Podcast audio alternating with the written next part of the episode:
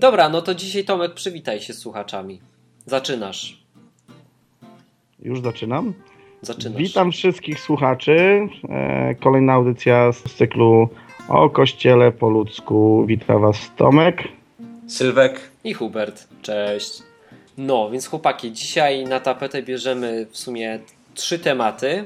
Zajmiemy się takimi praktycznymi rzeczami, czyli jak się spotykamy, to Jezus powiedział, że mamy na Jego pamiątkę pić wino i chleb. Opowiemy o tym, jak to wygląda w takim grupkowym kościele, takim naturalnym.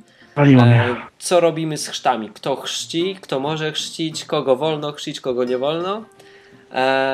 No i taki temat ciekawy nam się wyłonił. Wiadomo, że jak się należy do takiego kościoła, takiego nieformalnego, no to nie mamy szans na jakiś ślub taki konkordatowy, jak to się nazywa, czyli połączenie ślubu z ślubem cywilnym, kościelnego z cywilnym. No i co z takim ślubem i pogrzeb? Co jeśli ktoś umrze, nie? No to takie tematy i wydaje mi się, że możemy zacząć od może od chrztu. Co myślicie? Kogo można chrzcić? Kogo można chrzcić i kto może chrzcić? Wydaje mi się, że chrzcić można ludzi. Ale jak? Jak byś Sylwku chrzcił ludzi? Tak, w Biblii jest tylko jeden sposób, poprzez zanurzenie w wodzie. Zanurzenie całego ciała, bo sam chrzest chyba pochodził od, nie chcę tu przekręcić, ale od słowa baptismo, które oznaczało zanurzenie w pełni, coś takiego prawdopodobnie. No co pamiętacie, może lepiej? Nie można pochlapać wodą, trzeba od razu topić ludzi. No wiesz, to jest pewien symbol, jak on był tak nakierowany. Oczywiście jakoś można to inaczej, ale w sumie po co? To jest dobre pytanie, nie? W sumie tutaj w Biblii mamy dość dokładnie opisane, jak to wyglądało i nie jest to jakiś wyczyn, żeby właśnie w ten sposób się ochrzcić. Tak mnie właśnie ochrzcił Hubert. No, żaden wyczyn, no, jest, każdy ma jakieś miejsce, gdzie może i właściwie też nie widzę celu, żeby to zmieniać, no bo po co? No, tak się robiło, jeżeli chcemy budować kościół taki, jaki był kiedyś, jaki według nas jest w Biblii, to takie rzeczy jak najbardziej powinniśmy robić chyba tak samo. Czyli co, nie chlapiemy wodą, topimy. Tak jest. Mnie też ochrzcił Hubert, więc... No bo zaraz to wytnę. We dwóch. Zaraz to wytnę. Ale wy też chrzciliście, więc tak wyszło. Podaj dalej. Teraz wy chrzcicie. Tak jest. Sylwek, ty już kogoś chrzciłeś, nie? Nie, jeszcze nie chrzciłem. Nie chrzciłeś? Wydawało mi się, że tak. Na letnim Odwykampie się chrzciłem, a jeszcze sam nie miałem okazji nikogo chrzcić. Być może to dlatego, że na zimowym nikt nie chciał się chrzcić w Przeręblu. No to nadrobimy. Jasne. Słuchajcie, więc wiemy, kto może chrzcić, czyli chrzcić może chrześcijanin, tak? Ktoś, kto jest chrześcijaninem, może ochrzcić drugą osobę. I teraz pytanie, kogo? Kiedy powinniśmy się ochrzcić, jeżeli nie jesteśmy chrzczeni? Jeżeli ten, kiedy przychodzi moment na chrzest, waszym zdaniem? Tak jak jest napisane w Biblii, że nawróćcie się i dajcie się ochrzcić, tak? Czyli... Ten chrzest powinien być decyzją świadomą. To nie może być tak, jak jest na przykład w kościele katolickim, znaczy nie według Biblii oczywiście, że chrzci się kogoś, kto jeszcze nie ma własnej świadomości, kto nie może sam podjąć świadomej decyzji. Chrzest w Biblii był chrztem osoby dorosłej, a przynajmniej dojrzałej na tyle, że mogła podjąć swoją decyzję o tym, żeby oddać swoje życie Jezusowi, tak? Łuki, no ale co z takim chrztem? Czyli tamten się nie liczy, tak? Twierdzisz? Według Biblii nie. No to nie jest w ogóle chrzest w znaczeniu biblijnym. Ktoś to może uznawać, ale to po prostu będzie jego własna definicja w jego własnym widzimisię, prawda? Dobra, no czyli chrzest musi być na pewno świadomy. I chrzcić można chrześcijanina. Czy można chrzcić niechrześcijanina? Myślę, że nie. Czy robilibyście jakieś takie testy? Na przykład ktoś do was przychodzi i mówi, chce się ochrzcić. Jak byście zweryfikowali, czy on jest chrześcijaninem? Ja bym z nim porozmawiał. Dlaczego chce się ochrzcić? Co go do tego skłoniło? To znaczy raczej nie sądzę, że ktoś by chciał to robić z innych powodów niż bycie chrześcijaninem. Dlaczego? Dla jaj? No nie wiem, bo mu się podoba klimat.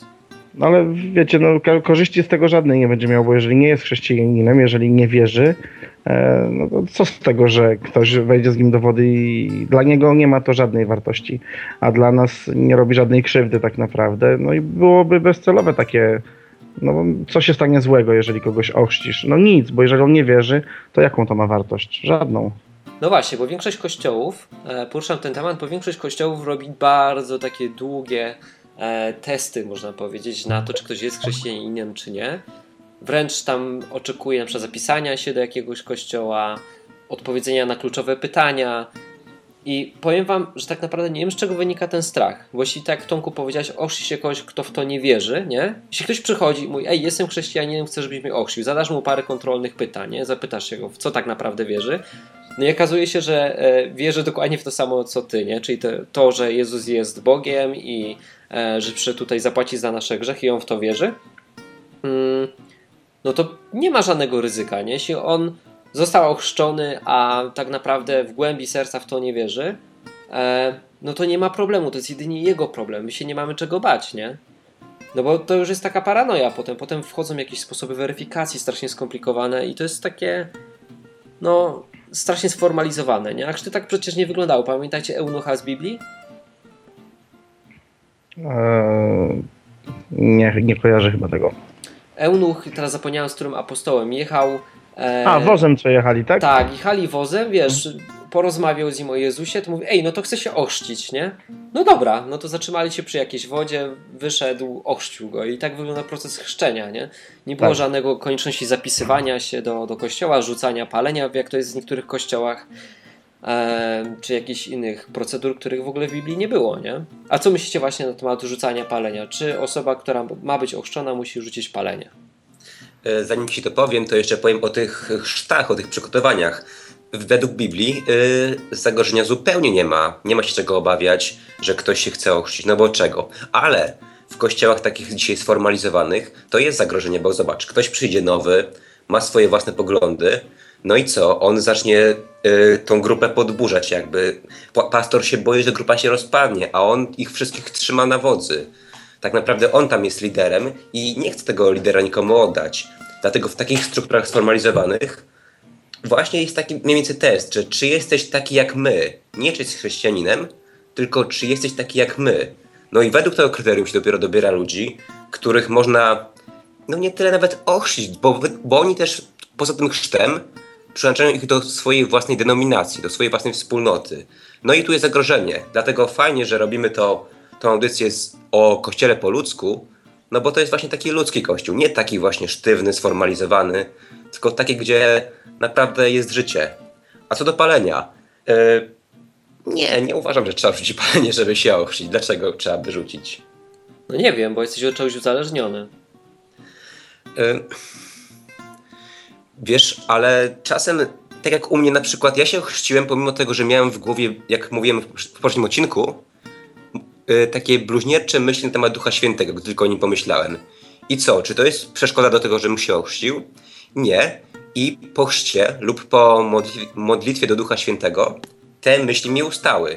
Więc być może, a nawet jestem przekonany, że tak będzie w zdecydowanej większości przypadków, że ten człowiek, który poza chrztem później otrzyma jeszcze chrzest w Duchu Świętym, tak to się nazywa, czyli po prostu wypełni go Duch Święty, znaczy, jakby to powiedzieć tak po ludzku.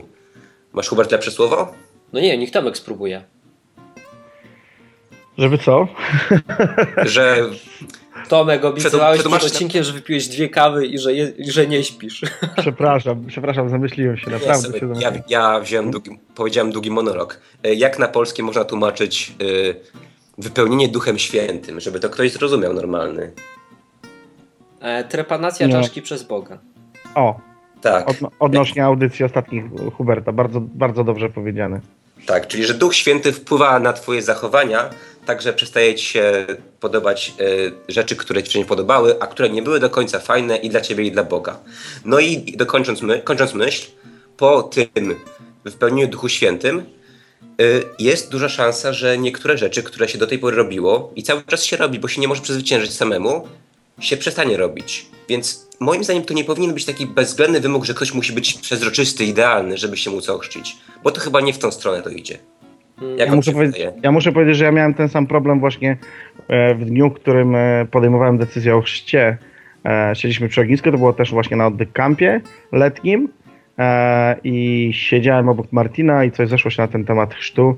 Ja mówię, że ja nie wiem, czy ja powinienem się ochrzcić. No i Martin mówi, ale w czym widzisz problem, nie? No ale no, ja właśnie zastanawiam się też, czy ja jestem wystarczająco, powiedzmy, dobry, czy zasługuję na to, żeby się ochrzcić, rozumiecie? Czy ja zrobiłem na tyle się zmieniłem, na tyle jestem, nie wiem, blisko Boga, żeby się ochrzcić. Nie wiem, czego tak naprawdę szukałem. Że to jest taka decyzja, że no nie wiem, po prostu, czy powinienem już się ochrzcić, czy nie. I Martin mówi do mnie, ale w czym widzisz problem? Wierzysz? Wierzę. Jesteś chrześcijaninem? Jestem. To się ochrzci. Tak to było zawsze, tak to działało.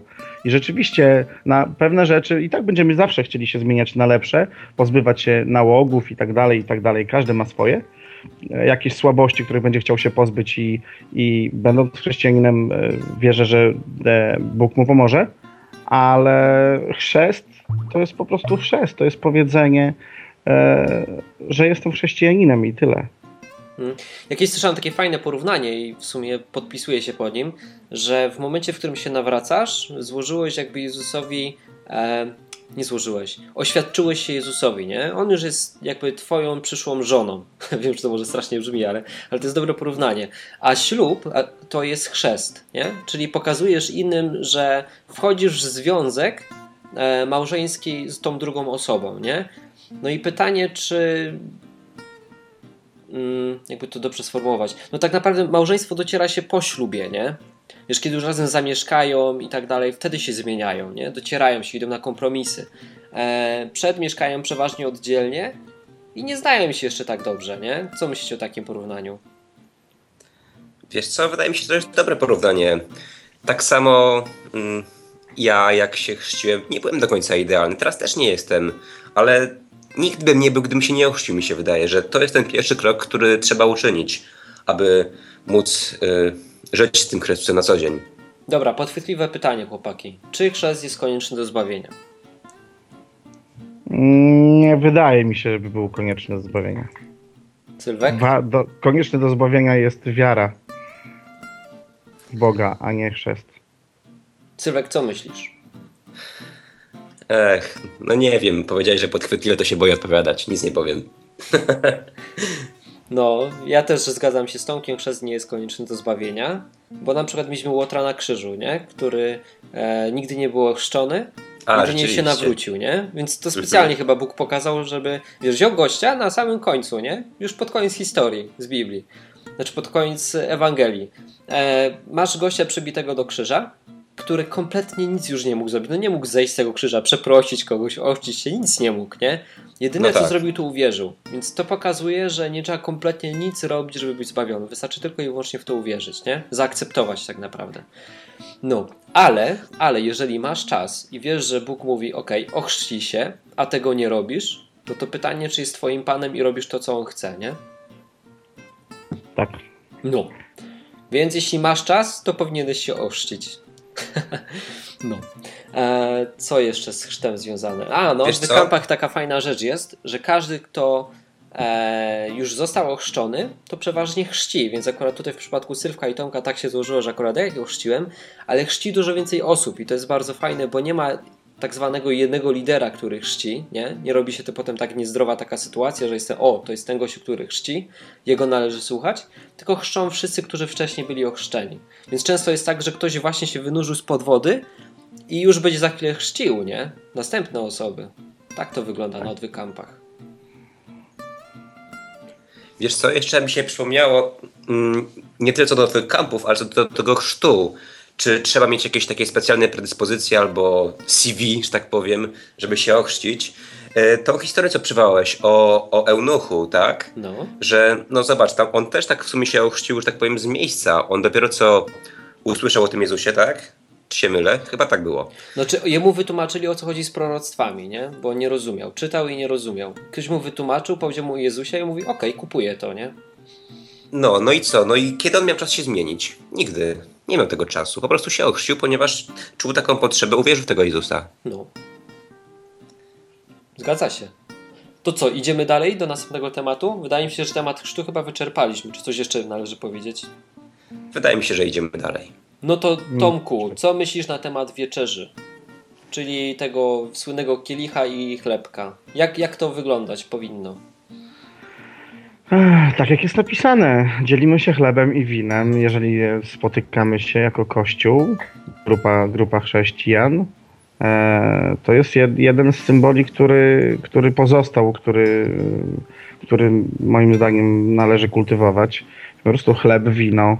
Nie ma, wiemy przecież, że to są tylko tam jakieś symbole, nie ma w tym żadnych czarów, ani jakiejś mocy, tylko po prostu powtarzamy to jako symbol. I powinniśmy to robić, mi się wydaje. Cywek? Wiesz, ja w sumie nic nie dodam do tego, co powiedział Tomek. Wydaje mi się, że właśnie tak jest, jak powiedział. Tak teraz zacząłem szukać w programie biblijnym, czy jest jeszcze jakąś rzecz, którą tak Jezus polecił czynić na Jego pamiątkę. Że, no bo przy tej wieczerzy powiedział, że to czyńcie na moją pamiątkę. I w sobie, nie wiem, czy sobie coś przypominacie na ten temat, czy coś jeszcze innego zalecił, żeby tak robić, tak w celu tylko upamiętniania? Powiem wam, jak to wygląda u nas, bo u nas to wygląda mega naturalnie. Czyli na przykład jak spotykamy się na chrześcijańskiej pizzy, ostatnio było tak właśnie, że spotkaliśmy się na tej pizzy, siedzieliśmy i spotkaliśmy się tam tylko i wyłącznie dlatego, że jesteśmy chrześcijanami, nie? Taki był cel tego spotkania, żeby się spotkać z Kościołem. I w momencie, kiedy jedliśmy tą pizzę, zapomnieliśmy chleba, nie? Zapomnieliśmy chleba, wzięliśmy za to nie zapomnieliśmy wina. No, zapomnieliśmy chleba i to wyglądało bardzo naturalnie, nie? Siedzieliśmy, wyjęliśmy wino, nalaliśmy do kielichów i wznieśliśmy to za Jezusa, za to, co zrobił, nie? Wiesz, że po prostu pamiętaliśmy, po co się spotkaliśmy, nie? Przełamaliśmy się po prostu tą końcówką pizzy, podnieśliśmy kielich, powiedzieliśmy za Jezusa i tak to wyglądało u nas, nie? Czasami po prostu podajemy sobie jeden kielich w kółko, czasami po prostu wznosimy toast. Jest to bardzo naturalne, bo to przeważnie jest przy posiłku. No jak się spotykamy, to przeważnie się coś je, nie? Wiemy też z Biblii, że te spotkania, to łamanie chleba było od razu też właśnie kultywowane, bo jak czyta się Ewangelię, to często te spotkania na przykład nazywane są po prostu łamaniem chleba.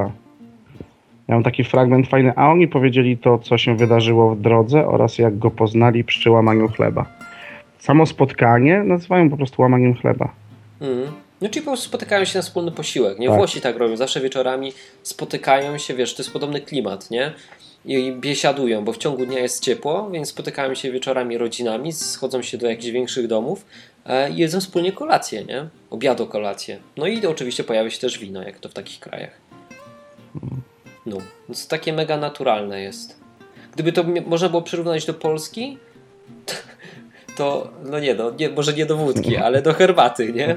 Czyli spotyka się rodzina wieczorem przy kolacji i na przykład znosi to z herbatą nawet, nie? No tylko wino jest zdecydowanie fajniejsze. No.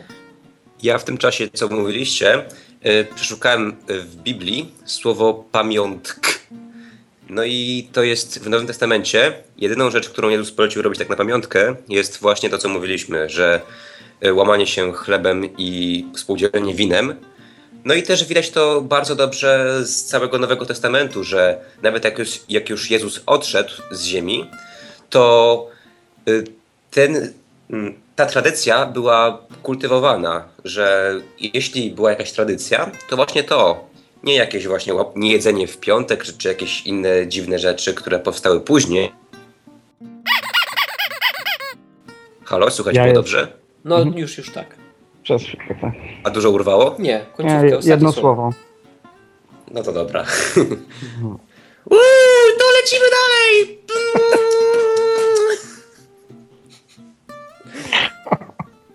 A, w ogóle dostałem paczkę wczoraj od Sylwka. To się chwilę rozluźnimy. Dostałem wczoraj paczkę niespodziankę od Sylwka i dostałem od niego... Przeszła przez celnicę? Tak, dostałem od niego piłeczki do żonglowania. Aha. Ale była wysłana z Polski, więc nie musiała przechodzić przez celnicę. Myślałem, że coś wiesz, z Holandii wysłałeś. Dla mnie byś wysłał coś na skołatane nerwy. Wyślę twojemu kotu. Kociniętkę. Słuchajcie, bo mam jeszcze jedno ogłoszenie, które jest ważne. Jak wypadliśmy z wątku, to przy okazji można o tym szybko powiedzieć. Krzyszman, Krzysiek Sobieraj, wpadł na genialną inicjatywę.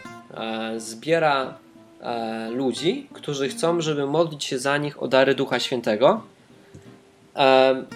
I na przykład jeśli ktoś chce po prostu, żeby się o niego modlić, to wpisuje swoje imię i nazwisko na taką listę, czy tam ksywkę, nie wiem jak to dokładnie wygląda, i dostaje też listę osób innych, które chcą o to prosić, nie? No jest zapisane w Biblii, że gdzie się umawiamy wspólnie, o co będziemy się modlić, a tutaj w tym wypadku modlimy się o te dary Ducha Świętego. Jak jest to większa grupa, to Bóg się pod tym podpisuje, nie? Krzysiu coś takiego zrobił, jak na razie ma 11 osób. Mogę podać do niego maila w komentarzu pod spodem, pod odcinkiem i każdy, kto będzie chciał, może do niego wysłać swoje imię i nazwisko, ksywkę. To już ustalcie sobie z Krzysiem, jak on to widzi. No i inni ludzie będą się o was modlić, o te dary duchowe. I powiem wam, że to też jest genialne narzędzie, nie? Przypuszczam, że zrobimy też o tym odcinek, ale nie wyobrażam sobie Kościoła tak na dłuższą metę bez tych narzędzi, bo to są tak naprawdę narzędzia. Poza tym darem języków, który jest może najmniej jakoś, że tak powiem, przydatny, bo nie jest jakoś super przydatny, on tylko służy i wyłącznie do tego, że ty się, to jest złe słowo, budujesz tak kościelnie, po kościelnemu. Chyba, że znalazłby się ktoś, kto by je tłumaczył, nie? Tak, chyba, że znalazłby się ktoś, kto by je tłumaczył, nie? Czyli to byłoby wtedy takie coś a la proroctwo, że po prostu Bóg daje ci jakieś, ty coś mówisz w innym języku, którego nie rozumiesz, ale ktoś jest w stanie to przetłumaczyć, no to wtedy jak najbardziej. No ale tak, to służy tylko i wyłącznie do nakręcania ciebie, nie? Że utwierdzasz się w tym, że te ponadnaturalne rzeczy są, że Bóg rzeczywiście istnieje, no bo to jest ponadnaturalne, nie? No nagle zaczyna ci się ruszać sama szczęka i mówisz jakieś rzeczy, których nigdy się nie uczyłeś, więc to jest ciekawe doświadczenie. Ale te wszystkie inne dary służą tylko i wyłącznie do rozbudowy Kościoła albo do jego umacniania, nie? Typu uzdrawianie, ktoś jest chory, to można go uleczyć, spotykacie kogoś na ulicy, tak jak apostowie szli drogą i na przykład widzicie, że ktoś cierpi, możecie go uzdrowić i powiedzieć, dlaczego to zrobiliście, nie? No, więc to są potem już niesamowite przygody i wydaje mi się, że na dłuższą metę musimy o to walczyć, więc Krzysiu jest inicjatorem czegoś takiego, ja się zapisałem na listę, jak chcecie to też się zapiszcie. No i z Biblii jest to Boża modlitwa, nie? Taka, która jest zgodna z wolą Boga, bo Bóg powiedział przecież, że chce nam je dać, te dary, a my jedynie mamy prosić wytrwale, nie? Więc jeśli chcecie się dołączyć, to się dołączajcie, ja was gorąco do tego zachęcam. No. Ja też się zapisałem i również polecam. Pamiętajcie, że to, co mówiliśmy we wcześniejszych odcinkach także, że na przykład ja bez tej modlitwy na Odwykampie prawdopodobnie dalej bym był dręczony przez te myśli na temat Ducha Świętego, jakieś takie właśnie bluźnierstwa. No i wiem, jak bardzo to może zmienić życie człowieka. Takie coś... Tutaj promujemy taką społeczność zamiast indywidualizmu. Dlaczego to jest lepsze, jakie ma pozytywy.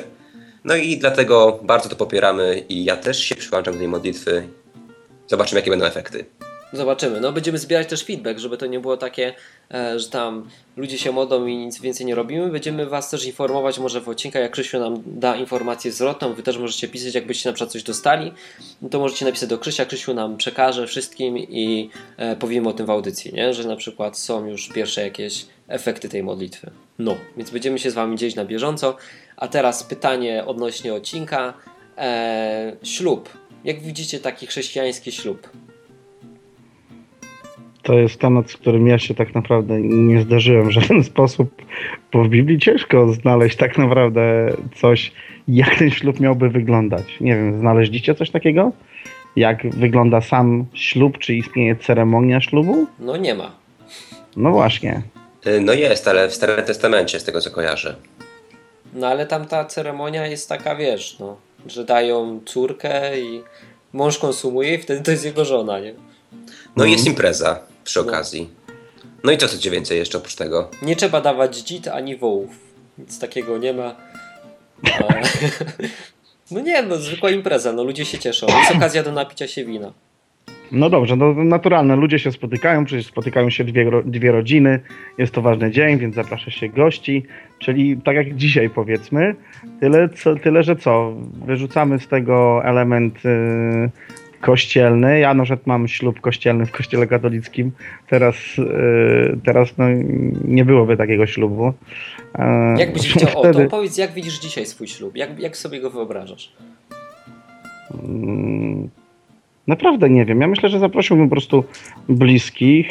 Gdybym miał wziąć ślub dzisiaj, zaprosiłbym po prostu bliskich. Zaprosiłbym jak najwięcej chrześcijan właśnie za świadków tego.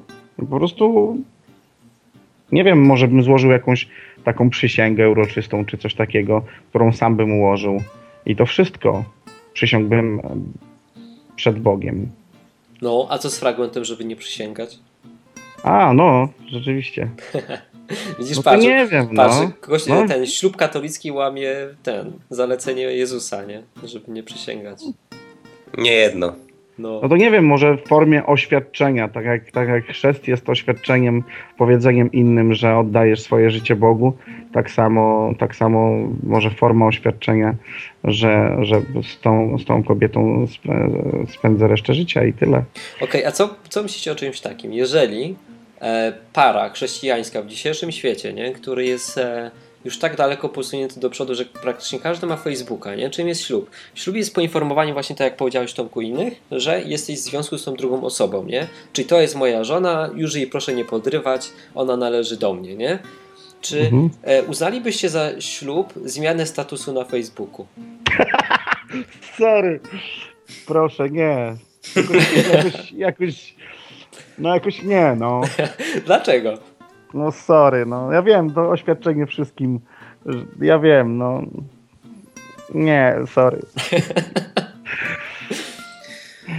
Na czym to się różni? Może bym uznał, gdyby nie to, że pełno ludzi inteligentnych mniej ustawia sobie tam ślub z koleżanką czy coś tam, o ile sam jest dziewczyną, sama. A i że potem to zrywają, tak? No po 10 ale przecież sekundach. Ludzie też biorą śluby, a potem biorą rozwód, nie? To tak jaka jest różnica między statusem na Facebooku a ślubem takim właśnie? Wiecie, ja to widzę trochę wszystko inaczej. To znaczy, moim zdaniem ślub jest po prostu umową między tymi dwoma osobami, tak? Jakąś być może potwierdzona jakimś współżyciem seksualnym. Czyli, że jesteśmy mężem i żoną. A taka impreza, jakbym to nazwał, czyli huczne wesele, no to swoją drogą, no to niech sobie każdy z tym robi jak chce. Prawdopodobnie będzie to coś podobnego do chrztu, gdzie coś się dzieje, tam być może jakiś mały obrzędek, który do niczego nie zobowiązuje, bo ślub jest decyzją waszą, a nie na pokaz, tak? No i potem, no, impreza. A potem nie wydaje wam się tak. Słuchajcie, to jest wszystko fajne, piękne w teorii i teraz pomyślcie praktycznie. Każdy z was ma rodzinę, część tej rodziny z reguły jest katolicka, teraz macie przyszłą żonę, która też większość rodziny ma katolicką, zakładając, że jest Polką. I tu jest ten moment, kiedy trzeba sobie powiedzieć, że bycie chrześcijaninem w naszym kraju nie jest proste. Naprawdę. Ja na przykład ochrzciłem moją córkę w kościele katolickim. No, córka ma 3 lata, więc to było przed moim nawróceniem. Ja ją ochrzciłem. Ja byłem wtedy tak naprawdę ateistą. Nie wierzyłem w ogóle. Robiłem to dla tradycji. W takim sensie babcie chcą, dziadki chcą. Dorka była katoliczką. Proszę bardzo, nie widzę problemu. Dla mnie to tam whatever, nie? Ale teraz wiem, że teraz bym nie ochrzcił córki, nie? Jako nawrócony człowiek nie ochrzciłbym i trzeba wtedy przebrnąć przez te wszystkie babcie, dziadków, teściów i tak dalej, i tak dalej. I tutaj jak przychodzi do praktyki, to prawda jest taka, to nie jest proste. Teraz zaproście znajomych, rodzinę, wszystkich na ślub, w którym nie będzie księdza, pastora, nie będzie jakiejś specjalnej ceremonii. Rozumiecie, o co chodzi? Byliście kiedyś na niekatolickim pogrzebie? Dobrze, Tomek, ale co to zmienia tak naprawdę? To... Nie, tylko mówię to jako uwagę, przypominającym o tym, że bycie chrześcijaninem, jeżeli przychodzi do praktyki, często nie jest łatwe. Zgadzam się. Moja Natalka też właśnie mówiła o tym mi w kontekście chrztu i pytała się, co będzie, jeśli pojawi się w naszym życiu dziecko, nie? I pytała się, to co, nie ochrzcimy naszego dziecka? Mówię, no kochanie, nie ochrzcimy, nie? I widziałem, że się smutno zrobiło i znalazłem rozwiązanie tego problemu. Przeważnie wyglądało kiedyś to w Biblii tak, że dziecko można było pobłogosławić, nie? Czyli można było powiedzieć na przykład, zebrać się właśnie tam jakąś chrześcijańską grupką, nie? na którą można też zaprosić tą rodzinę niechrześcijańską, która właśnie tego chce, i pobłogosławić dziecku, nie? Pomodlić się za nie i prosić Boga o to, żeby w przyszłości na przykład, wiesz, też było chrześcijaninem, nie? Najzwyczajniej w świecie jej pobłogosławić, żeby Bóg je miał pod swoją opieką. No. Nie, no, można jej namaścić olejkiem czy coś. No tak. Właśnie tu dochodzi do tego zderzenia z praktyką. To jest to, na co ja chcę kłaść nacisk naprawdę w naszych audycjach, bo my idziemy często tak właśnie w teorię, nie? No ale to jest praktyczne, trzeba. Nie patrzcie, co myślicie o takim właśnie błogosławieństwu dzieci zamiast chrztu, nie?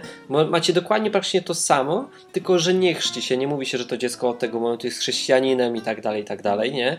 Tylko i należy do Kościoła, bo tak przecież nie jest, tylko i wyłącznie prosi się Boga, żeby się tym dzieckiem zaopiekował, nie? Można je namaścić olejkiem, tak jak to robili kiedyś, i pomodlić się i koniec. I impreza też może być. Moim zdaniem rewelacyjny pomysł. Tak, moim zdaniem też najlepsze, co kiedykolwiek słyszałem w tym temacie. Także jeśli, drodzy słuchacze, macie jakieś inne pomysły, jak można troszkę zmienić takie zwyczaje, które są obecnie panujące w naszym kraju w Polsce, czyli tam tradycyjny chrzest, tradycyjny ślub, no bo jednak, jak to Tomek mówi, jednak jest ta presja społeczeństwa, no i po co czasem się całkowicie stawiać, skoro można zrobić niewielką zamianę, która dla większości ludzi nie będzie zauważalna. Nie, ona będzie zauważalna, nie? To trzeba to podkreślić, że to jest z błogosławieństwa, a nie chrzest, nie? Tak, ale tak naprawdę ludzie to w ogóle ulewają, no pokropiony, do widzenia, nie? Idziemy się na imprezę. No. Chodzi o to, że nie szukamy szwindla jakiegoś, nie szukamy czegoś pośredniego czy kompromisu. Bo nie o to chodzi. My nie chcemy robić jakichś ceremonii pośrednich między tym, co my uważamy, a tym, co jest na przykład w Kościele katolickim. Nie o to chodzi. Chodzi o to, że my nie możemy też my mamy budować Kościół, nie możemy się zamykać. Że my jesteśmy chrześcijanie, robimy wszystko po swojemu, wszyscy jesteście B i na razie, nie? Bo wtedy zamkniemy się. No bo takiej babci jakiejś może być naprawdę przykro, nie? I wtedy dojdzie do tego, że można odciąć się, rodzina może się odciąć, wszystko może i no nie o to nam chodzi, bo chodzi o to, żeby więcej ludzi stawało się chrześcijanami, tak? Czyli przy takich też okazjach można coś pokazać, jacy to są ludzie i tak dalej, jeżeli zapraszamy chrześcijan, zapraszamy rodzinę i jak to może wyglądać, pokazujemy to jakąś taką praktyczną alternatywę. I może rzeczywiście istnieją takie złote środki, może nie złote środki, ale jakieś takie rzeczy, które będą pomagały nam właśnie pokazywać chrześcijanina i budować Kościół. No. Także jeszcze raz zachęcamy was, słuchacze, bo tu pomysł Huberta z tym błogosławieństwem dziecka jest rewelacyjny. Jeśli macie inne pomysły na dowolny temat, czy tu właśnie chrztu, czy ślubu, czy innych różnych obyczajów, no to obrzędów, to piszcie w komentarzach, będziemy bardzo zaszczyceni i być może urodzi się jakiś bardzo fajny pomysł. Zaszczyceni będziemy, fajne. A może jeszcze znacie... Może nawet przeczytamy. No! Będziemy czytać na audycji. Będziesz sławny, sławna. Zapraszamy. No nie mogę z tym człowiekiem. Co ty tam palisz, powiedz? On jest z Holandii. No. Wiecie co? Jeszcze, skoro już tak dobrze nam idzie, czyli już było i chrzest, i wieczerza pańska, i śluby, no to może jeszcze omówimy temat pogrzebów. No to powiedz coś, Sylwek, bo ja kompletnie nie mam pomysłu na to. Ja też. Ja znam dowcip. O, pogrzeb, sam se pogrzeb. Nie, słuchajcie, jeżeli nie macie pomysłu na pogrzeb, moja siostra ostatnio, ona jest w kościele zielonoświątkowym, była na pogrzebie właśnie, gdzie prowadził to pastor i było chyba z 10 tam tych z kościoła zielonoświątkowego, reszta byli katolicy, ona to bardzo przeżywała, tam cała rodzina przeżywała, że czemu nie ksiądz, nie? Dobra. No i to już jest jakiś tam, inaczej to wyglądało, ale dalej był ten pastor, nie? Ja zapytam was, jak wyobrażacie po prostu swój pogrzeb. Nie chodzi o to, jak pochować tam kogoś. Jak widzicie swój pogrzeb? Bo ja na przykład, rodzą się takie pytania. Czy chciałbyś być pochowany na tak zwanym cmentarzu katolickim na przykład? Czy powinna być jakaś osoba, która poprowadzi pogrzeb, waszym zdaniem? Właśnie ja nie wiem, znaczy inaczej, jeśli chodzi o samo gadanie nad trumną, no to tak naprawdę nie ma znaczenia, bo ty już umarłeś i nic się nie da zrobić. Nie? Jeśli byłeś chrześcijaninem, no to wiadomo, że teraz czekasz na, są dwie możliwości, albo jesteś gdzieś w niebie, albo czekasz na zmartwychwstanie. Nieważne, w każdym razie wiadomo, że będziesz żył wiecznie, nie? No, więc to jakie to ma znaczenie, co będzie powiedziane nad trumną i kto to zrobi? Chyba żadne. Bardziej mnie zastanawia, co zrobić z tym fantem, gdzie być pochowanym, bo nie wiem, czy ja na dzień dzisiejszy byłbym gdzieś pochowany, jakbym umarł. No bo do żadnego kościoła nie należę. Na cmentarzu tak zwanym komunalnym. Wiem, co bym chciał, pomysł. Ja bym chciał być spalony, wsadzony do takiego szklanego słoika i wsadził tam takie dwie szklane gałki oczne i bym się patrzył z tego słoika. I stałbym na szafie. Nie, słuchajcie, ja się zastanawiałem, ostatnio dzwoniłem do Martina tam dzwoniłem do was na Nieszpory i rozmawialiśmy o śmierci, o tym, mówiłem o tym, że ja jestem pogodzony z tym, że mogę jutro umrzeć, że nie wnikam po prostu, tak nie obawiam się tego. I jak dużo rzeczy przemyślałem, zdarzyło się kilka śmierci moich bliskich w dość krótkim okresie i dość intensywnie o tym myślałem, jeszcze jako ateista. I co ciekawe, że teraz się tak nie zmieniło, jeżeli chodzi o mój pogrzeb, whatever. Powiem wam szczerze, że nie robi mi różnicy ani gdzie, ani w jaki sposób. Znaczy, wolałbym nie mieć jakiegoś obrządku katolickiego, to jest jasne i to jest powiedziane, i że nie chcę mieć żadnego obrządku, żadnego kościoła tak naprawdę. Czy ja będę na katolickim, czy na żydowskim, czy na jakimkolwiek cmentarzu, nie robi dla mnie to żadnej różnicy, bo co dla mnie znaczy, że kościół jest katolicki, czy że kościół jest żydowski? No dla mnie nic to nie znaczy. Ich obrzędy, czy ich tam wiara w to, że ta ziemia jest taka, czy taka, no dla mnie nie stanowi żadnej różnicy, bo to truchło i tyle. No i jakoś wolałbym być chyba też spalony, ale jakoś bez tych oczu w słoiku jednak. I rozsypany nad klifem. Nie wnikam, naprawdę. Dla mnie to jest jakieś totalnie obojętne. No chcielibyście być spaleni? Sylwek, chciałbyś być spalony? Nie wiem, mówiąc szczerze. Ja się bym bał chyba. Czemu? Ja się zawsze boję rzeczy technicznych. Jak nie wiem, jak coś działa, to się zaczynam tego bać, bo nie rozumiem, jak to funkcjonuje, nie? Ale co, spalenie? No, znaczy... Chodzi mi potem o zmartwychwstanie, nie? No właśnie tak, co, będę spalony i co? No czy w sumie jak ktoś umarł 2000 lat temu, to i tak się zamienił w proszek, nie? No, więc w sumie chyba nie ma znaczenia, ale jakoś tak dziwnie mi z tym. Dużo ludzi znowuż woli kremację, bo boi się obudzić w trumnie. Pomyśl o tym. Tego się akurat nie boję. Nie wiem, no są udokumentowane przypadki wyszkrobanej trumny od środka. Ja chyba dlatego wolałbym być spalony. Mam taką obawę. Jakoś gdzieś tam we mnie siedzi, autentycznie. Nie, no, wierzę, że Bóg nie zrobiłby mi czegoś takiego. Jedno jest pewne. Ja, jeżeli chodzi o mój pogrzeb, moją śmierć, jedno jest pewne.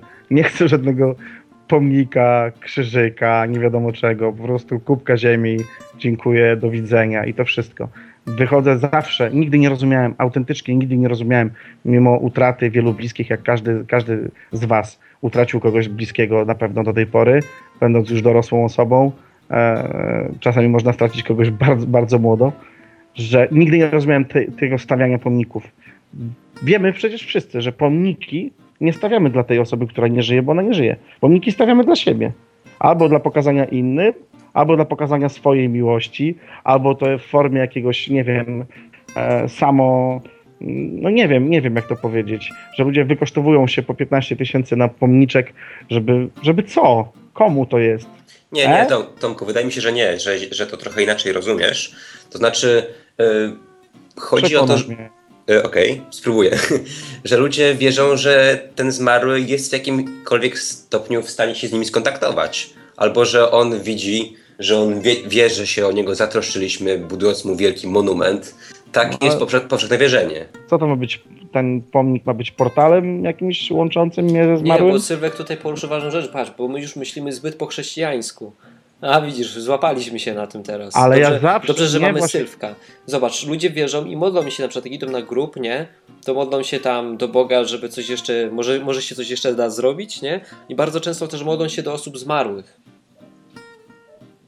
No, ja wiem, tylko chodzi o to, że ja właśnie... czego nie można robić, modlenia się do zmarłych. Ale chodzi o to, że ja nigdy tego nie rozumiałem. Ja byłem jakiś czas takim zwykłym, przeciętnym katolikiem. Byłem dłuższy czas ateistą i w żadnym stanie tego nie rozumiałem. Rozumiecie? Straciłem i najlepszego kumpla, i ojca, i teścia, i kogo tam jeszcze cennego, ale nigdy tego nie rozumiałem. W jakim bym kościele i w jakim stanie bym nie był, dla mnie to zawsze było stawianie pomnika sobie, nie komuś. Nie łapię tego, no. No to po taka co? Odmiana komu? Ferrari trochę, no. Wiesz, mam większego siusiaka niż ty. No chyba, no bo komu, no. No przecież tam leży trup, no. Ja po prostu nigdy pod tą ziemią nie widziałem już człowieka. W co bym nie wierzył, to tam pod tą ziemią już nigdy nie widziałem człowieka. Nie mów tego oficjalnie kobietom, ale tak naprawdę wiesz, święto zmarłych to święto kobiet, nie? To co tylko w tym dniu mogą się wystroić, wiesz, najnowsze futerka, rewia barw, buty. Proszę cię. I idą się pokazać na wybiegu. Dokła świecę. No jest tak. Ja sobie nie zdawałem z tego sprawy. Dopiero Natalia mi uświadomiła, że kobiety najbardziej stroją się w tym dniu, nie? Żeby się pokazać. Może tak samo i z tymi pomnikami. To na szczęście moja żona tak nigdy nie miała. No moja też nie, bo my nawet nie chodzimy na cmentarz jakoś specjalnie. Chyba, że to rewia tych babci, to bym się zgodził. Tak. No wiesz, dobra, co, to widać, nie? Zejdźmy z tego tematu. Ja bym powiedział raczej, że... Tylko Tomek, nie dawaj żonie w tym dniu kwiatka. Może dostać wpysk. Dobra, zejdźmy z tego tematu. Jeszcze chciałem powiedzieć, jak sobie wyobrażam mój nie ślub, tylko pogrzeb od razu. To pochowanie, miejsce, ja wiem, czy jest ważne, nieważne raczej. I po prostu chciałbym, żeby jeśli to był jakiś dzień, który byłby mi poświęcony, już tak na pamiątkę, no to właśnie, żeby to było takie upamiętnienie, że co zrobiłem w życiu, jak komu pomogłem, co dobrego zrobiłem.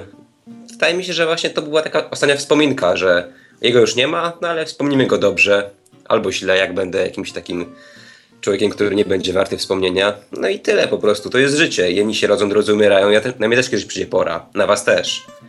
No chyba, tak, że przyjdzie Jezus. Jedno to pewne. No chyba. No, ja bym się cieszył, jakby przyszedł. I co? Zapuka do drzwi? No nie, no wiecie, nie trzeba będzie umierać, nie? Jakoś tak ten proces pewnie nie jest za przyjemny. Przyjdzie Jezus, nie wiem, przyleci swoim statkiem kosmicznym. Nie no, wygłupiam się, no ale przyjdzie w jakiś sposób, nie? Znaczy, jeśli mam zadbać za życia, o taki temat, no to właśnie wolałbym, żeby to było takie miłe wspomnienie, nie jakieś takie poczciwe. No wiadomo, że to będzie smutne dla mojej rodziny, czy dla kogokolwiek, kto będzie mi bliski, ale to też nie jest... To jest normalne jednak, że umieramy. No, wiem, że to brzmi strasznie, ale to też jest część życia. I to, co się stanie z nami po śmierci, to już tego nie zmienimy po śmierci. Więc, no... Ja wiem, to nie jest aż takie ważne, mi się wydaje. Taki ewentualnie jakiś mały szkic tego, jak to powinno wyglądać, to pożegnanie, okej. Ale chyba nic poza tym by mnie nie interesowało. Słuchajcie, ja bym chciał, żeby mój pogrzeb był tani, bo... No właśnie, to są te rzeczy, że ty umierasz, jeszcze ktoś tam cię spłaca przez 5 lat, bo wystawili ci nagrobek za 20 000, no. A poważny nagrobek tyle kosztuje? Myślałem, że z 2000. Są takie nagrobki u mnie. Ostatnio była jakaś rodzinna zrzutka na jakiś pomnik dla jakiegoś wujka, którego nigdy nie widziałem na oczy. Jakieś dziwne rzeczy. Ja się nie podpisuję nigdy pod takimi rzeczami, bo dla mnie to jest, no komu ten pomnik? No ludzie kochani. Ale to też bardzo smutne. Nie dałeś? Jak zareagowali? Co? Jak zareagowali na to, że nie dałeś? No jak zareagowali? No milcząco. Ja i tak z rodziną różnie żyję z tym tam kuzynostwem. Milcząco, no tyle. Powiedziałem, że ja nie uprawiam takich rzeczy i każdy wie, że dla mnie na pomnik się nikt nie będzie zrzucał. Po co mi to? No nie wiem, słuchajcie, ja może mam coś, jak słucham was, to może mam coś nie tak pod deklem, ale autentycznie, ja mam cały czas to, dla mnie to najlepiej, jakbym tam gdzieś skończył w rowie, to można by było mnie przysypać i tam zostawić, powiadomić wszystkich SMS-em, że po mnie i tyle, autentycznie. No jakoś, żeby to było krótko, szybko, tanio i nie no, jakoś się trzeba zutylizować, no więc chyba najlepszą formą będzie jednak spalenie i rozsypanie gdzieś tych prochów. Spalenie. Nie? No nie, ja przesadziłem trochę. Spalenie oczywiście tam jakieś, czy to było krótko, szybko, że ci ludzie nie siedzieli na kupie, nie przeżywali jeden przez drugiego, to jest niepotrzebne, no. Jakoś mnie to, nie wiem. Przede wszystkim zależy mi, żeby taki pogrzeb był po ludzku. Jak ten nasz cykl się zwie O kościele po ludzku, tak też tutaj, żeby ten pogrzeb nie był taki instytucjonalny, że wow, każdy buduje grobowiec, to ja też zbuduję, każdy tam robi to, to ja też. Nie, to nie o to chodzi, dlatego to nadajemy, żeby wam to uświadomić, że pójście za tłumem zwykle kończy się źle. Ja chciałbym być pochowany może w jakimś miejscu, które lubiałem. W ogródku na przykład swoim, bo coś, ale nie mam ogródka. Hubert, ty mu lubisz spać, to będziesz w łóżku pochowany. No nie, Hubert, bo potem jakiegoś innego trupa mi położył na głowę, no. Hubert, właśnie powiedziałeś, że lubisz ogródek, którego nie masz, no. No i przypuszczam, żebym go lubiał, no. Żartuję. Nie wiem, ja jakoś, jakoś. Whatever, naprawdę, to jest jedna rzecz, która... No przecież ja nie będę żył już, no sorry. No to co chłopaki, patrzcie, przeszliśmy przez taką pętlę życia, nie? Narodziny, błogosławieństwo, które wymyśliliśmy dzisiaj, potem nawrócenie, chrzest, ewentualnie gdzieś w międzyczasie jakaś partnerka, partner życiowy, ślub, no i na końcu pogrzeb, a w międzyczasie jeszcze można się pomodlić o dary Ducha Świętego, nie? No właśnie, ja jakoś dopiero niedawno załapałem w ogóle to, że bierzmowanie w kościele katolickim, tak? To miałby być odpowiednik chrztu z ducha? Ja nie wiem, czego to jest odpowiednik. No bo to niby tak, jak chyba słucham jakiejś audycji Martina, jakiejś tam starszej i chyba wynikało właśnie, że rzeczywiście tam raz ktoś dostał, zaczął mówić językami przy bierzmowaniu, że raz się zdarzyło takie coś i było takie wielkie wow, że to działa, nie? Że nie powinno chyba. Że to miałby być odpowiednik. To jest jedna rzecz, którą tak żeśmy trochę pominęli. Nie gadaj tymi językami, psujesz ceremonię ci. No właśnie, że było takie wielkie, co on robi, nie? No, a każdy powinien coś tam dostać, no to nagle ktoś dostał. To jest takie coś, co nie wiem, czy pominęliśmy, no w życiu chrześcijanina to jest bardzo ważne, wiadomo, w życiu katolika, skoro nie działa, to mniej, powiedzmy. To jest jedna taka rzecz, ale to chyba jest temat na oddzielną audycję, prawda? No, poruszymy go kiedyś jeszcze na pewno. Ja tylko powiem, że po moim bierzmowaniu, które samo wyglądało jak galeria, jakaś rewia mody, to po bierzmowaniu była jakaś taka mini impreza w gronie rodzinnym, no i wniosek był taki, że no już po bierzmowaniu to teraz możesz już z nami wódkę pić. Ty, ja miałem to samo. Tak? Miałem, co prawda nie dostałem wódki, ale rzeczywiście dostałem szklankę piwa sobie po bierzmowaniu i wypiłem szklankę piwa. To była pierwsza legalna szklanka piwa w moim życiu. No i narobili ci tylko smaka, nie? Bo z kumplami wcześniej to już piłeś pewnie więcej. No przecież mówię, że pierwsza legalna. No i takie było moje zdegustowanie, że w sumie, kurczę, czy tym ludziom naprawdę zależy na prawdzie? Wódkę wiążą z kościołem od razu? No chyba tak wiążą. No i cóż, to taka już jest tradycja. No, ja to przyjąłem jako po prostu taką prawdę, że skoro tak, to tak, no po to. Po co czekasz tej pasterki, żeby móc po 12 się pogadać z psem. Tak. Chwaliłem się wam, że zrobiłem pasterkę w tym roku u siebie w barze? Nie. Tak. Co? Nie. Nie mówiłeś na Odwykampie. A, na Odwykampie mówiłem. To może Huberta nie było. Była ta noc pasterki, więc pomyślałem sobie, bar miał być zamknięty. Myślę sobie, zaraz zobaczymy jak to działa. Tak naprawdę zrobiłem to w formie eksperymentu. Nie byłem nastawiony na jakieś zyski, na jakąś sprzedaż, nie wiadomo co. Po prostu powiedziałem do Dorki swojej, mówię, ty słuchaj, idę ja zrobię pasterkę, nie? Ogłosiłem tylko na Facebooku, napisałem na swoim prywatnym Facebooku. Gdyby ktoś chciał wpaść do mnie na pasterkę, to otwieram o godzinie 20, nie? Słuchajcie, full. O 12 w nocy miałem pełen bar, nie? A za 10-12 część już lekko podśmielonych osób poszła do kościoła i zaraz się uzupełniło. Miałem pasterkę do 2 w nocy. Myślę, że miałem frekwencję podobną jak parafia obok, nie? Ale słuchaj, nie, było bardzo fajnie, to był naprawdę udany wieczór. Ludzie po prostu siedzieli kulturalnie, kulturalnie, piweczko pili, rozmawiali. Było tak wręcz rodzinnie, wiecie? Było tak naprawdę fajny, super klimat, nie? Będę co roku robił pasterkę normalnie. Ej, to może kiedyś wpadnę do ciebie na pasterkę. No, także zapraszam w przyszłym roku na pasterkę. Jeszcze chciałbym jedną rzecz powiedzieć, pochwalić się, bo czasami wspominamy o tym, co Bóg robi w naszym życiu. Wiecie o tym, że miałem wypadek, wspominałem słuchaczom, nie mówię, miałem wypadek jechałem przygotować Odwykamp zimowy do Białowieży, miałem tam dość poważny wypadek z mojej winy, tam straciłem auto, działy się tam różne rzeczy.